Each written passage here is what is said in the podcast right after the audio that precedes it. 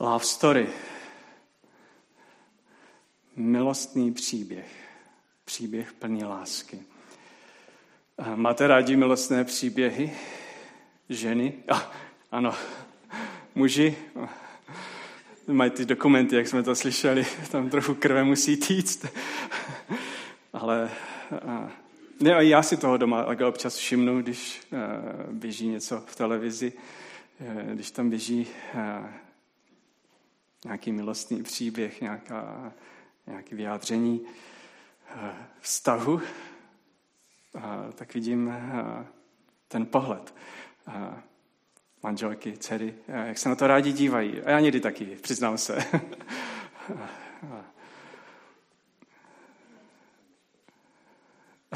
Dneska bych chtěl vyprávět o jednom nejšokovějším, nebo to se nedá skloňovat, příběhu, který máme zaznamenaný ve Starém zákoně. Asi před půl rokem jsem na podobné téma také už mluvil a sice je to příběh Ozeáše a Gomery. Je to velmi zvláštní příběh. Je to příběh, na kterém my můžeme zažít něco, jak Pán Bůh o nás přemýšlí. Jakým způsobem vyjadřuje lásku. Že to jde až za hranu našeho přemýšlení. A ten příběh to velmi dobře vykresluje.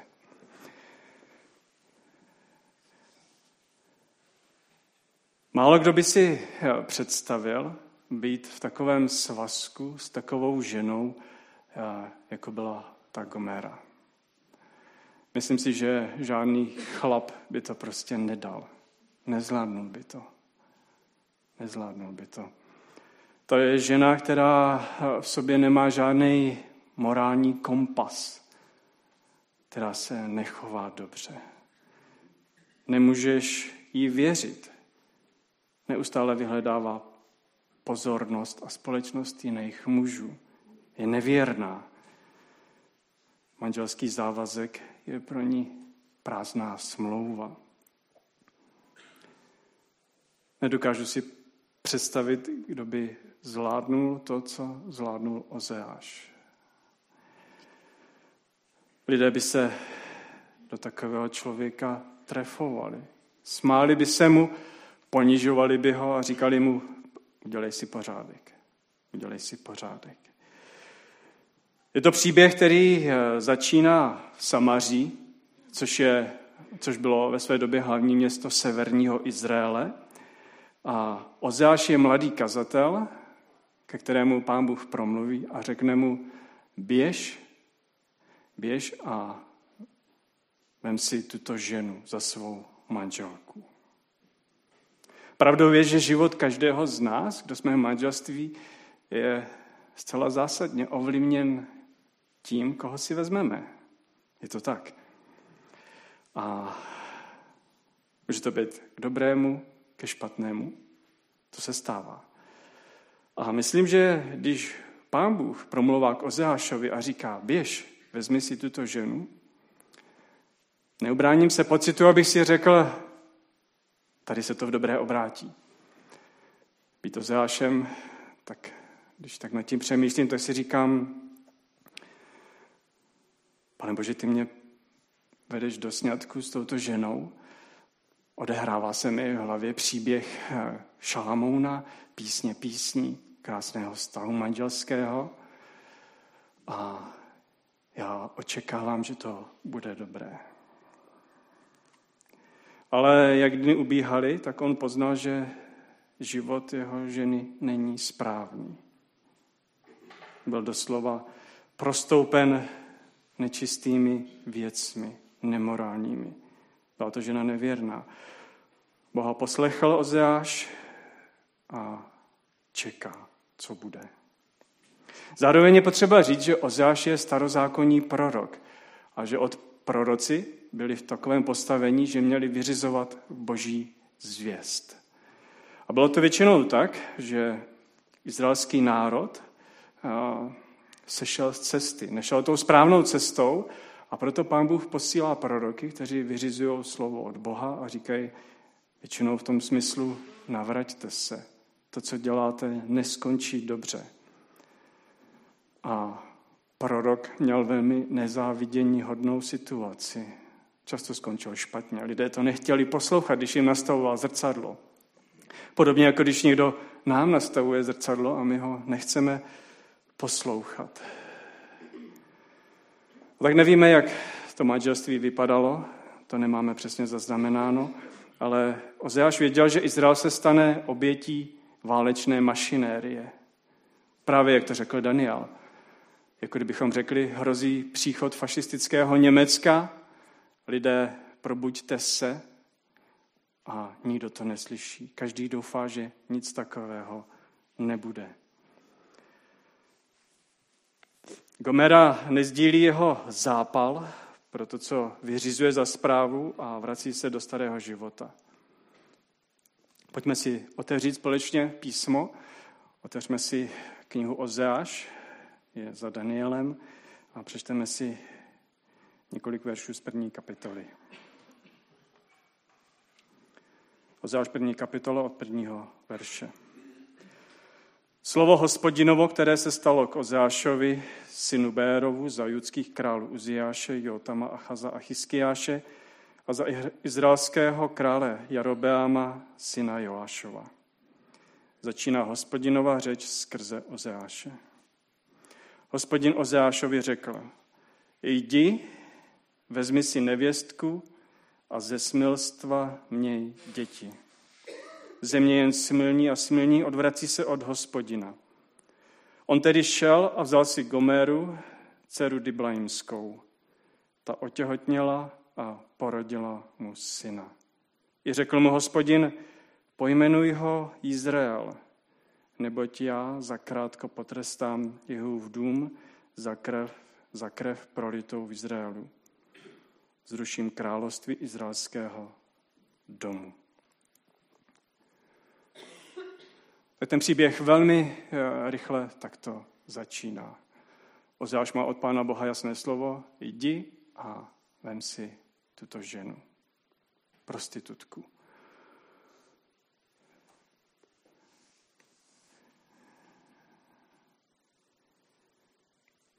Narodí se jim dítě, je napsáno, že se narodí dítě ze smilstva.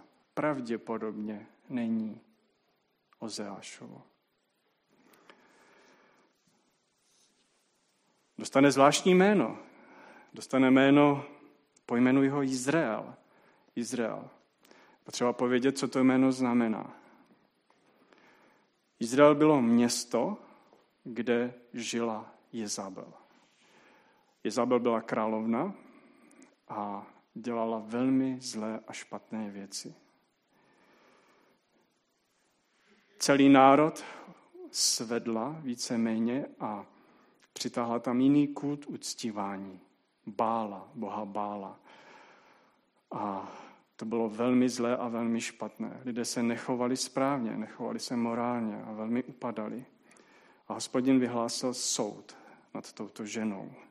A ta žena skončila velmi špatně, spadla z okna a její tělo roztrhali psi. To byl její konec. Tedy, když Pán Bůh říká Ozeášovi, běž a pojmenuj svého syna Izrael, jménem toho města, kde se tohle odehrálo, tak vlastně způsobí neuvěřitelnou věc. Každý, když máte své dítě a voláte na něj, Pepíku, pojď domů. Co si to provedl? Tak on na svého syna volá Izraeli, pojď domů. Je na trhu, je mezi lidmi, volá na svého syna tímto způsobem. A tam jsou okolo Židé, kteří to slyší. A on jim vlastně neustále připomíná, co se stalo. Izraelský lid odpadl. Přijde soud, přijde potrestání. Takže po každé zbožní Židé, kteří tam jsou na těch místech, slyší pozor. Děje se něco špatného. Ten Ozeáš jménem toho syna vlastně nastavuje zrcadlo a připomíná jim, no neděláte to dobře, děláte to špatně. Potom ten příběh pokračuje dál a narodí se další dvě děti. Od 6. verše. Gomera opět otěhotněla a porodila dceru. Řekl mu, pojmenuji Loruchama, to znamená neomilostněná, protože nadále nebudu izraelskému domu milostiv. Dost jsem jim promíjel, domu judskému však budu milostiv. Zachráním je skrze sebe, Hospodina, jejich Boha. A potom od 8. verše, když odstavila Loruchama, otěhotněla a porodila syna. I řekl, pojmenuj ho Loami, to znamená, nejste lid můj, neboť vy nejste lid můj a já nejsem váš Bůh. Tedy po narození syna se narodí dcera a pak další syn, takže mají 3 děti společně a jedno jméno je horší než druhé. Neomilostněná, nejsi můj lid, Izraeli. Když na tyto děti voláte, to zní neradostně. Pán Bůh jasným způsobem promluvil, jak muselo být Ozeášovi. To si nedovedu představit. To, co on prožíval, možná doufal, že narozením dítěte se něco změní, že se svou ženou třeba budou si blíž. Jenomže opak je pravdou. Ona se vrací pozdě domů, má děti ze smilstva, chodí za dalšími muži, on zůstává doma sám. Určitě tam jsou večery, kdy on leží sám na lůžku a jeho žena se někde toulá. Je to bolestivé. Já jsem se snažil zaktualizovat ty jména do dnešní doby a nevím, jestli se mi to dobře povedlo, ale je to jako kdybychom my na děti třeba volali vítězný únore, pojď domů. Nebo 21. srpne, 68, pojď domů. A nebo možná ještě daleko hůř, Terezín, nebo Dachau, Osvětim. Takže se nemůžou přece jmenovat děti. Z toho člověku opravdu není dobře. Je to připomenutí toho, že Pán Bůh se zabývá lidmi, že nad nimi přemýšlí, že jim připomíná, nejdeš dobře. A tak ten příběh dál pokračuje a ta Gomera hledá štěstí v náruči dalších a dalších mužů. Je to jízda dolů z kopce. Ozeáš to z dálky pozoruje a nemůže nic dělat. Pak jednoho dne přijde k jednomu muži, který má Gomeru a nabízí mu peníze, aby se o ní postaral. A říkám, vem si zlato, stříbro, kup, co potřebuje. Dává to smysl platit ženě, která ho také zradila? Kdo by to dokázal? Nikdo. A ona odmítá a říká, já půjdu za svými milenci, kteří mi dávají olej, jídlo, pití, kteří se mě postarají, dávají mi chléb, vlnu. Gomera si ničeho neváží, neustále se honí za falešnými věcmi. Klesá dolů a dolů. Ve 2. kapitole od 14. verše promluví Pán Bůh do jejího života a řekne tato slova. Spustoším její révu i fíkovník, o níž říká, to je má odměna, kterou mi dali moji milenci. Proměním je v divočinu, bude je požírat polní zvěř. Strestá mi za dny bálu, že jim pálí kadidlo. Zdobí se kroužkem a náhrdelníkem, že chodí za svými milenci a na mě zapomněla, je výrok Hospodinův. Ta Gomera skutečně klesá ve společnosti níže a níže. Nakonec to dopadne tak, že už není ani hezká, ani přitažlivá. Už je u muže, který se o ní nedokáže postarat a ten se rozhodne, že ji prodá. A prodají do otroctví. O otroctví v té době to byla zavedená instituce. Prodávali se muži, ženy, děti do otroctví. A taky přivedou na takovou aukci dražební a je tam Ozeáš. Ona tam stojí a většinou to bývalo tak, že někdy z té ženy strhly šaty, že tam stála nahá, veliká potupa. A teď začne přihazování a nikdo moc nemá zájem o ní. Bude bio. Už je stará, možná ošklivá, nemocná, nevíme.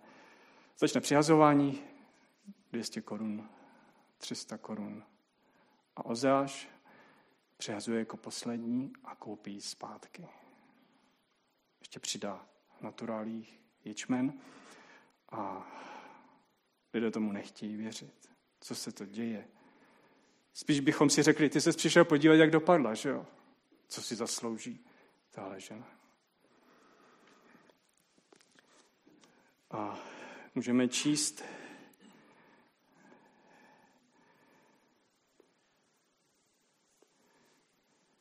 ve 3. kapitole od 1. verše, co říká Hospodin Bůh, říká Ozeášovi. Hospodin mi řekl, jdi opět a miluj ženu, milenku jiného, cizoložnici. Právě tak miluje Hospodin izraelské syny, i když se obracejí za jinými bohy a milují koláče z hroznu. Opatřil jsem mi tedy za 15 šekelů stříbra a za 0,5 choméru ječmene. Řekl jsem mi, po mnoho dní zůstaneš se mnou, nebudeš smilnit, nebudeš patřit jinému, také já budu jen s tebou. Tak, tento příběh se tenhle okamžik takhle uzavírá. Moje otázka zní, proč Bůh požádal Ozeáše, aby udělal něco takového. Proč?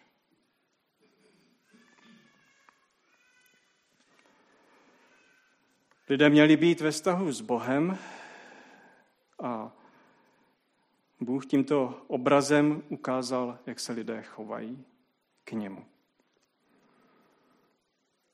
Na tomto vztahu kněze, kazatele a prostitutky, tam, kam až došel, Bůh ukazuje svůj vztah k člověku. Boží láska nám nedává smysl. Nedává smysl. My to nemůžeme pochopit. Kdo to může vysvětlit? Kdyby láska totiž dávala vždycky smysl, tak možná by to nebyla láska. Pro mě otázka zní, proč požádal Ozeáše, aby udělal tohle, ale pro mě otázka zní, jak to, že Bůh miluje člověka? Jak to, že Bůh tě miluje? Víc, než si dokážeš představit. Proč se Bůh zamiloval do člověka? Když ví, že mu člověk bude nevěrný. Nikdo z nás není tak dostatečně dobrý a dokonalý, aby byl věrný Pánu Bohu. Možná podle našeho myšlení by Bůh byl v tomhle případě nerozumný. Vždyť je to bláhové. Je to bláhové. Koho milujeme my? Toho, kdo miluje nás.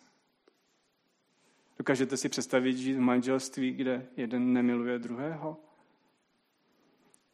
To moc nejde. Moc to nejde. My hledáme ve svém vztahu někoho, kdo nám bude vždycky věrný. Jít do vztahu a vědět, že já budu nevěrný, nebo že protějšek mi bude nevěrný, tak do toho vztahu přece nejdu. 2. Timoteovi je napsáno, jsme-li nevěrní, on zůstává věrný, neboť nemůže zapřít sám sebe. Bůh nemůže zapřít sám sebe. To je podstata našeho Boha. My si často myslíme, že Bůh miluje jen dobré lidi. To je veliký omyl. Bůh miluje hříšníky. Všechny stejně. A dokonce je ve své bolesti hledá. Jako Ozeáš, který hledá Gomeru při té aukci, při té dražbě. Je zrazen, ale touží. Touží po tobě.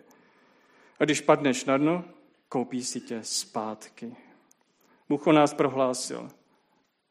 O každém z vás prohlásil. Nikdo není spravedlivý, ani jeden. Nikdo není rozumný, není kdo by hledal Boha.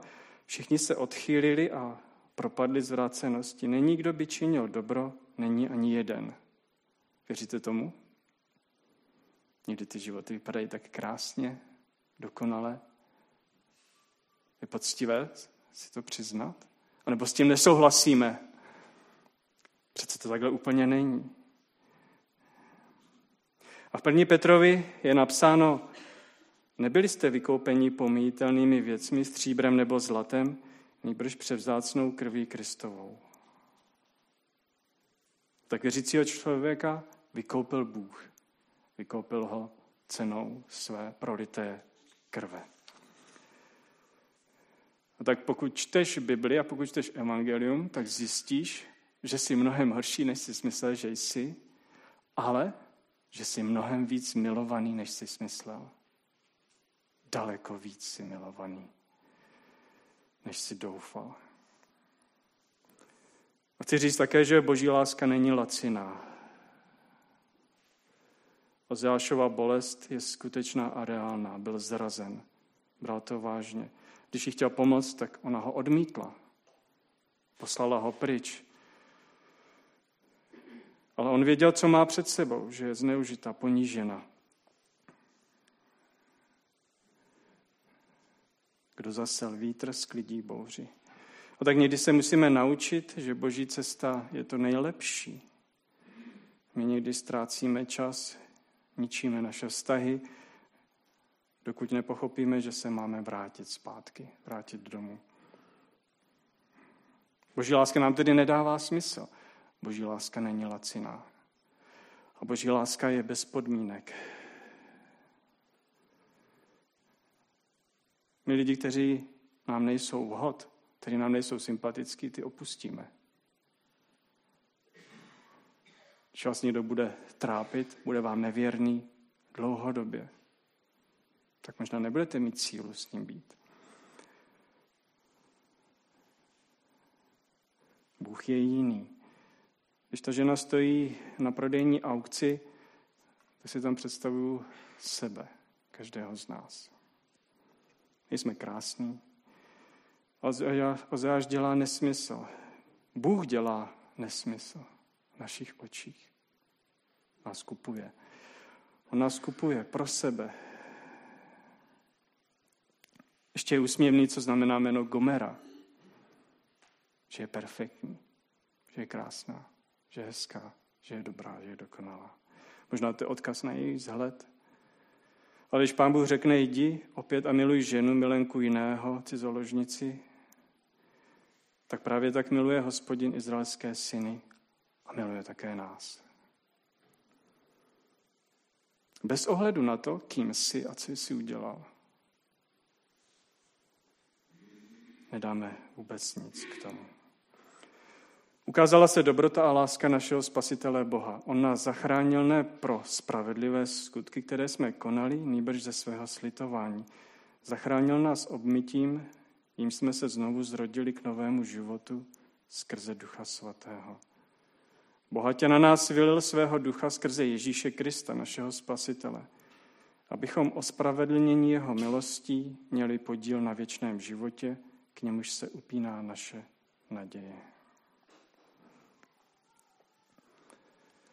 Na závěr bych chtěl povědět, že toto je příběh o milosti. Příběh nové naděje. Příběh, který nám vždycky může dát sílu začít znova, protože je zde Bůh, který vždycky začíná dřív než my.